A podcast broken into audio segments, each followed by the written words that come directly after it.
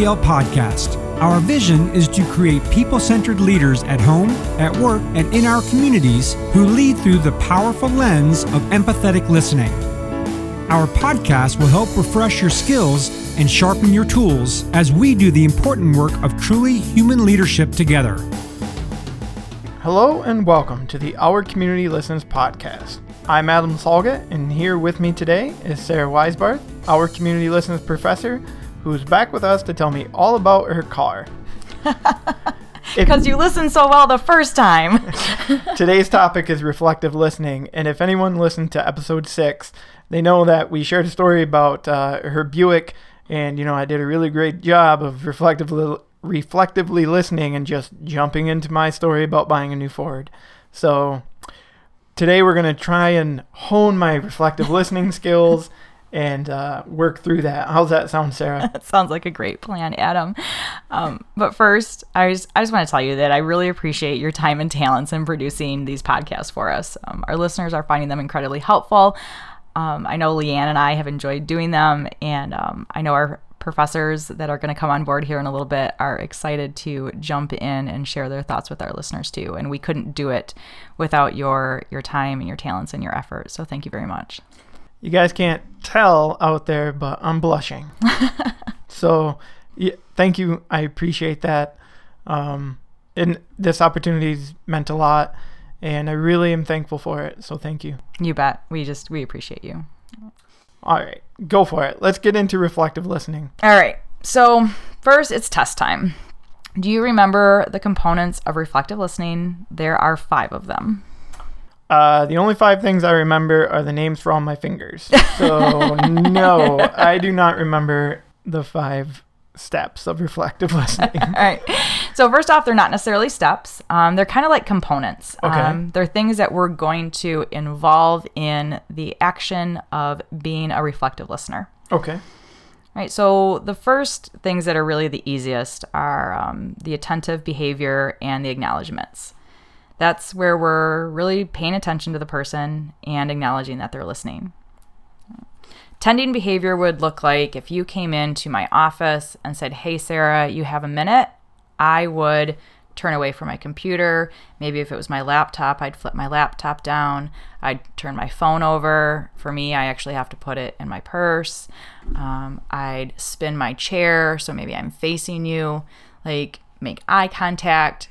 Very specific behaviors that would be evident to you that you now have my attention. That's why they're called attending behavior. I think one of the biggest ones that people probably struggle with is our cell phones. And people think, well, I can listen to this person and pay attention to what they're saying and still scroll on my Facebook feed or look at that recipe or whatever it might be. But truthfully, you should put it down. Yeah. Yep. And I see this actually in coffee shops and restaurants all the time where people are kind of like glancing up and listening and then glancing down and scrolling and glancing up and listening. But really, are they giving the other person their full attention? Right. And in my 20s, when I was with my buddies and we were just hanging out on our laptops, you know, chit chatting about sports or hockey or whatever it might be, that that was fine. But um, we weren't trying to share real deep personal information. We were just quote hanging out. Right. But it changes when someone comes with a an expectation. Absolutely. Like if someone's really coming wanting to connect with you and talk with you and maybe share a concern or a problem or even just vent something that's going on in their life that's meaningful, I'm sure they'd appreciate it if you were paying attention. Right.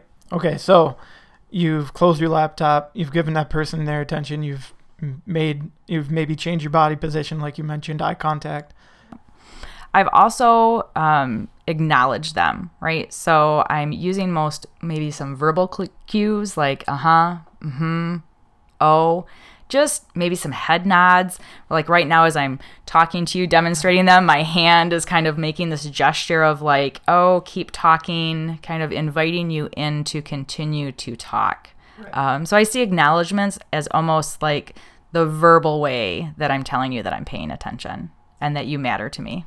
So I can see why it's important to demonstrate in words and actions that you're really listening to someone. So those are two of them, correct? Yep. And and they were attending behavior and acknowledgments. All right. Attending behavior and acknowledgments. And What are the next couple? Well, your first statement back to me was an excellent reflective response. And then that, what else? Well, that's that door opener, Adam. So the door openers are kind of the next step. So door openers are statements that invite people to I'm kind of guessing here, but opening a door, inviting them to come in or inviting them to say more. Yes, absolutely. Um, I kind of see that as like we call it like emotional hospitality, right? Like you've come, you've knocked on my door, you want my attention. I'm giving you my attention. I'm acknowledging that you're there, and now I'm saying, "Come on in. Tell me more," which happens to be the typical door opener that we all use. It gets a little old sometimes. Yeah, tell me more. yeah. I would say with certain people, you might not even need to use these door openers. Certain people are just going to start sharing. Yes. Um, door openers are really when there's that moment where someone pauses and you can kind of tell where, like, well, they kind of want to keep talking, but it's a natural pause. This is an encouragement for them to keep talking. Gotcha. Yep. Gotcha. That's that. Tell me more. Um, even like, well, I'm listening, right? Just assuring them, like, wow, I'm here for you. You could actually use that one. I'm right here. Um, if they're sharing something that maybe isn't a deep problem, maybe something that's just kind of an excitement, maybe a, a future vacation or things that are going well in their family, you could be like, well, that's interesting, right? Just just some phrases and statements just kind of keep them talking. I like that you brought that up because I think oftentimes in our conversations about how to, you know, connect with people, we think it's always I think we have a tendency to lean towards they have a problem, an issue, or um, just they need to spill their guts on something. But it's not always negative or sad or um, something that they're struggling with. It might be, you know, connecting with them about the vacation they're planning, about the um, new promotion at work, or about the exciting new thing they've done. And it's also important to connect and have these skill sets for those types of conversations, right? Yes, absolutely. It's just a way to continue a conversation and to let that person know that you actually care about what they're sharing. And I, I think about this, um, I'll use my husband as an example. He um, switched job roles and started doing landscaping, and he would come home and he was super excited about how many wheelbarrows of dirt and how many loads of stone, right? Thank you for laughing, Adam, because you can probably see my face Yeah. right now. Well, I can see someone coming home and you kind of, uh, sorry, I'll let you finish your story. Oh no, it's great because if, if you could see my face right now, you would see basically I pretty much don't care about loads of stone and wheelbarrows of dirt. And unfortunately, out of my mouth one day, I said that to my husband, right? A better door opener would have been, wow, that's exciting, right? Or wow, that's hard work Right. right? Just something to encourage him to talk more about his work, not necessarily how many yards of stone he hauled. Sure.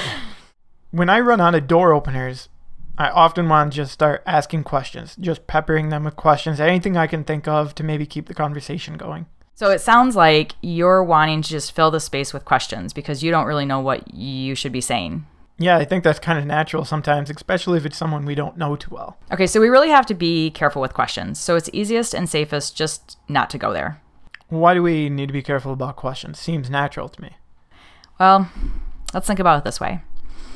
If we ask questions because we need to know, right? Like if I have this burning need to know more about the story you're sharing with me, the situation, is it just a detail I need to know? Is it is it something I need to know? Do I have just this like burning personal curiosity that I need to know?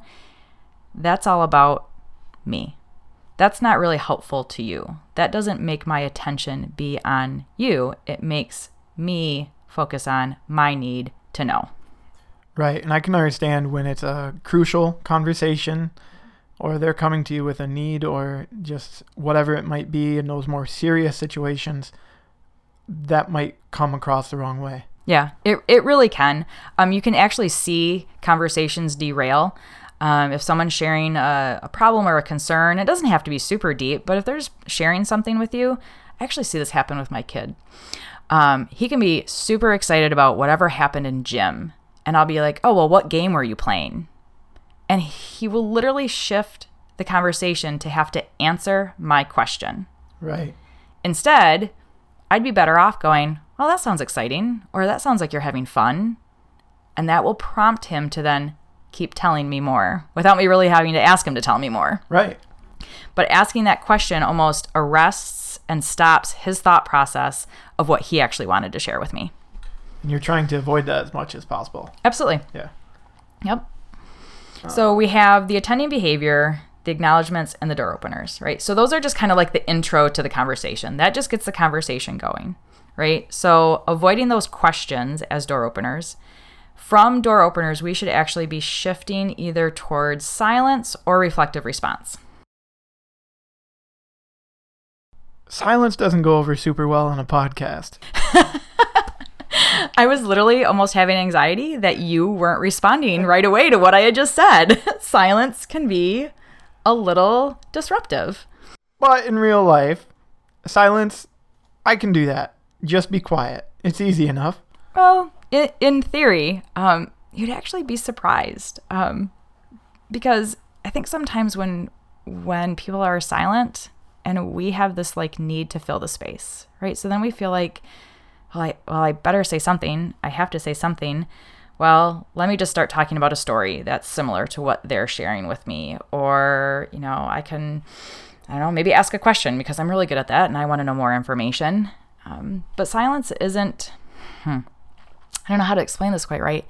Silence isn't just about me learning to close my mouth because I feel like that's the part that I can physically do. I sometimes have to bite the inside of my lip.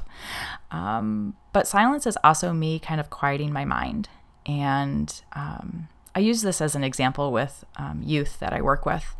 And I said, when we're really listening and paying attention to someone, we can't also be figuring out, well, I have to go pick up my son from school and then I got to get these grocery items and then I want to pack for the weekend that we're going to go on and then I've got this project that I really have to do and oh my gosh, I got to call that person about that project. And wow, I wonder if they're going to be home. Did I tell them I was going to call them on Monday or did I tell them I was going to call them on Tuesday? And when I was giving this example in the classroom, one of the the youth literally said to me, "You sound like my mom." And I went, okay, great door opener.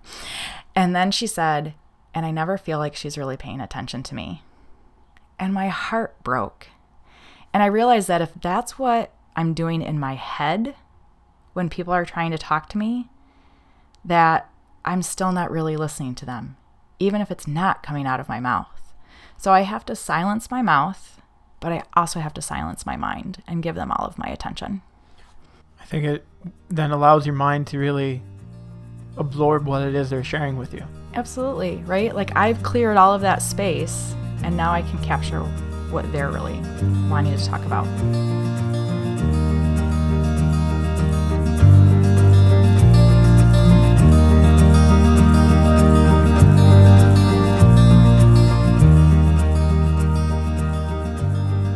So after silence, there's still one more I'm keeping track here. I've got four fingers out. so this fifth one, my thumb. What's that fifth? Yeah. So that fifth one, actually, Adam, you're really good at. You just gave me a reflective response. Um, ideally back there. And, and my response was well thanks because i was so busy thinking about what i had actually said to you. So sorry, sorry. so the first four remember attending behavior acknowledgments door openers um, just that importance of silence. And that fifth one that you're waiting on that's reflective response. Um, reflective response is really that skill that just moves the conversation forward. Um, without a reflective response, you kind of have really no idea if you've heard the person correctly, and they also don't know if they've been heard. Um, reflective response kind of either wraps it up or keeps it going. It just kind of depends on where the conversation needs to go. Okay. So I, I, bet you're probably wondering, like, okay, that sounds great. Like, I understand. Like, at some point, there's a, a pause in the conversation, and I'm supposed to say something, right? Reflective response is a thing you're supposed to say. Sure. Do you want to know what a reflective response is? Yeah, let's work on what that actually sounds like. Right. So, a reflective response should include like a fact and a feeling. Now, in class, we gave you several different kind of intros. Like it sounds like and insert the fact and your feeling and insert the feeling, right? We're finding that people are it, kind of stumble over that. Like that's almost like I call it clunky, right? Like if I am trying to have a conversation with them, with this person, and I'm trying to really pay attention, and then I'm trying to remember, okay, so in class they told me to say it sounds like, and you feel that, you're probably not really doing a great job of being a reflective listener. I will 100% acknowledge that has happened to me. Yes. So, Yeah. Well, I appreciate your desire to want to do it well. And that's really kind of like the first step of that awareness of I just want to be a good listener. I want to be present and I want to be engaged. But now there's something I'm supposed to say and I want to I want to do it right or do it well. So let me give you a couple of maybe simpler examples. Um, sounds like you're really excited about your vacation. That's just something you can respond back to someone. They're sharing about their trip, and you're like, "Oh, it sounds like that's exciting." Let's talk a little bit about tone. Oh, Can Okay. we can we just slightly cover that? Because if I were to say, sounds like you're really excited about your vacation, you might think I'm being sarcastic. Yeah. I mean, it, there's a different. I, I don't want to get too too in depth with that, but Yes. the idea here is knowing your tone and understanding your tone, and maybe working on it if you have to. Yeah. And um I think too when you, you try to use some of the like pre-scripted examples, they can sound kind of contrived Yes. and sing-songy is my phrase and might cause people to wonder about your sincerity. Right, exactly. So I, I just bring that up as a, a potential hurdle that you might need to get over or work on. Yes, absolutely. And um, I'll, I'll use an example from my youth again. Um, I fall into the tell me more, and it just kind of rolls out of my mouth like, well, tell me more. And I had a young man in class say, if you ask me to tell you more, and he mimicked me one more time, I'm not going to tell you anything. Right. it was a clear message delivery that I needed to change my tone. right. Or maybe find some different words. yes, finding those different words is super helpful. Okay, what else do you have for an example Yeah, so- reflective listening? Yeah, some other examples of reflective listening. Um, this one's a little bit longer, right? This one might be someone that's come to you with maybe a problem. Um, so this one reads It must be difficult to help your mom when she doesn't understand that she is aging and experiencing limitations. You know, that includes, you know, there's that fact, right? That someone's clearly talking to you about a problem with their mom that's aging and is experiencing these limitations. Who knows what they are? I could you know, if I fall back to my old ways, ask five questions about that. Um, but Sure. what I've really acknowledged is that it, it's difficult that this person is struggling with this this issue with their mom. Right. So this is the other one I, I like too. Um, how about it's you sound so proud of passing your science test. Does that sound like a reflective response to us? I think so. Yeah. So they passed their science test. That could be the fact. And I'm hearing pride, right? So, oh, you sound so proud of passing your science test. I like this one too because I feel like it starts to instill that sense of feeling good about yourself when you label some of those really positive feelings that you notice in others. And this one, I use this one at home a lot. It seems like it's fun for you to play your video games with your friends. So you get to use that one at home a lot? Yes. Yes, you can reflectively respond about playing video games. All right. Well, it's good to know. Yeah, you can reflectively respond, um, actually, just about anything. And going back to sometimes feeling like it's difficult to have those door openers, if you actually just shift when there's that moment where you're supposed to say something into some sort of reflective response, even if it's that's cool or that's exciting or wow, that's difficult. Those are literally two word reflective responses. I use the that's almost as the fact because someone has just shared something with you. I don't really have to repeat it back to them. And when you say the feeling, it almost always triggers someone to say, Yeah, that is really difficult, and continue on with what they want to share. And if you go even in the positive direction, like, wow, that's really exciting, then they're like, yeah, it is for this reason. It just prompts them to keep sharing more with you, which is the point. We want to create that connection with people. Um, so that reflective response, guys, I just I can't tell you enough. Um, it doesn't have to be complicated. It doesn't have to be contrived.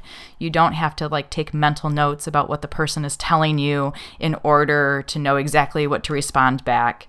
Um, just really try to identify with that feeling. Um, that's where we're going to generate that empathy with others, and that's where that connection grows. Um, all of these skills have to be done sincerely. Adam, you talked about tone, we talked about our behavior. Um, if we don't do it in a way that conveys that we actually care, which is where that empathy comes in, it's just really going to fall flat. Um, and, and we're going to be listeners that aren't really genuine. So these skills are doable. We just have to do them in a, in a way that shows that we care.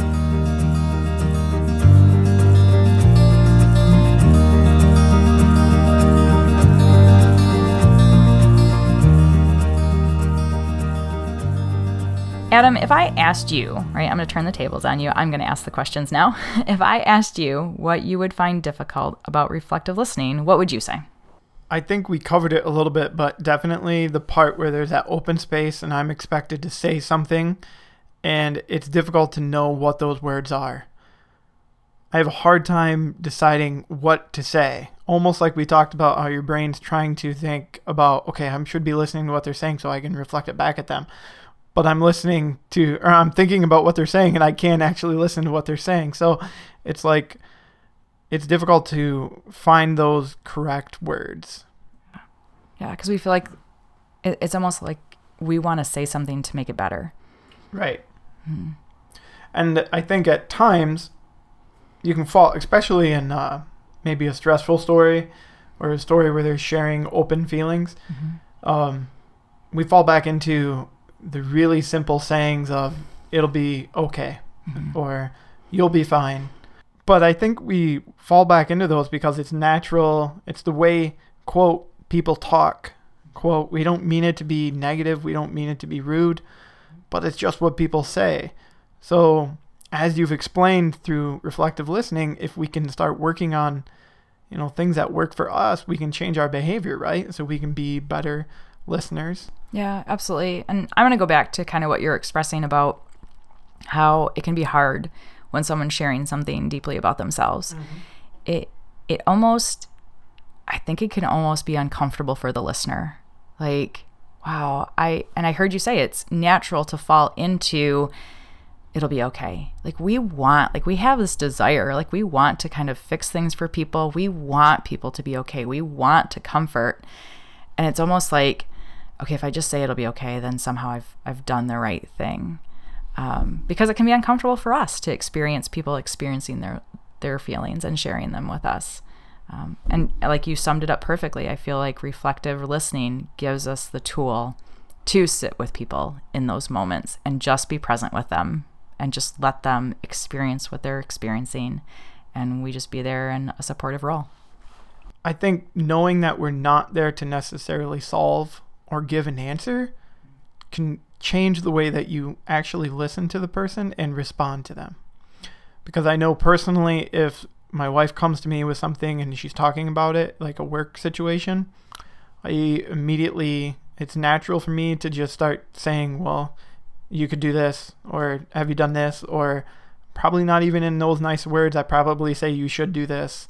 And honestly, she's not looking for me to solve it. She knows she's an adult. She knows how to solve her own problems. Yep. But when she comes to me, I think that's my role. But I, I need to understand that's not always my role. Sometimes your role is simply to listen. And if I get back to reflective response, that'll keep my mind open to that. Yep, absolutely. And I think your wife will appreciate you connecting with her that way.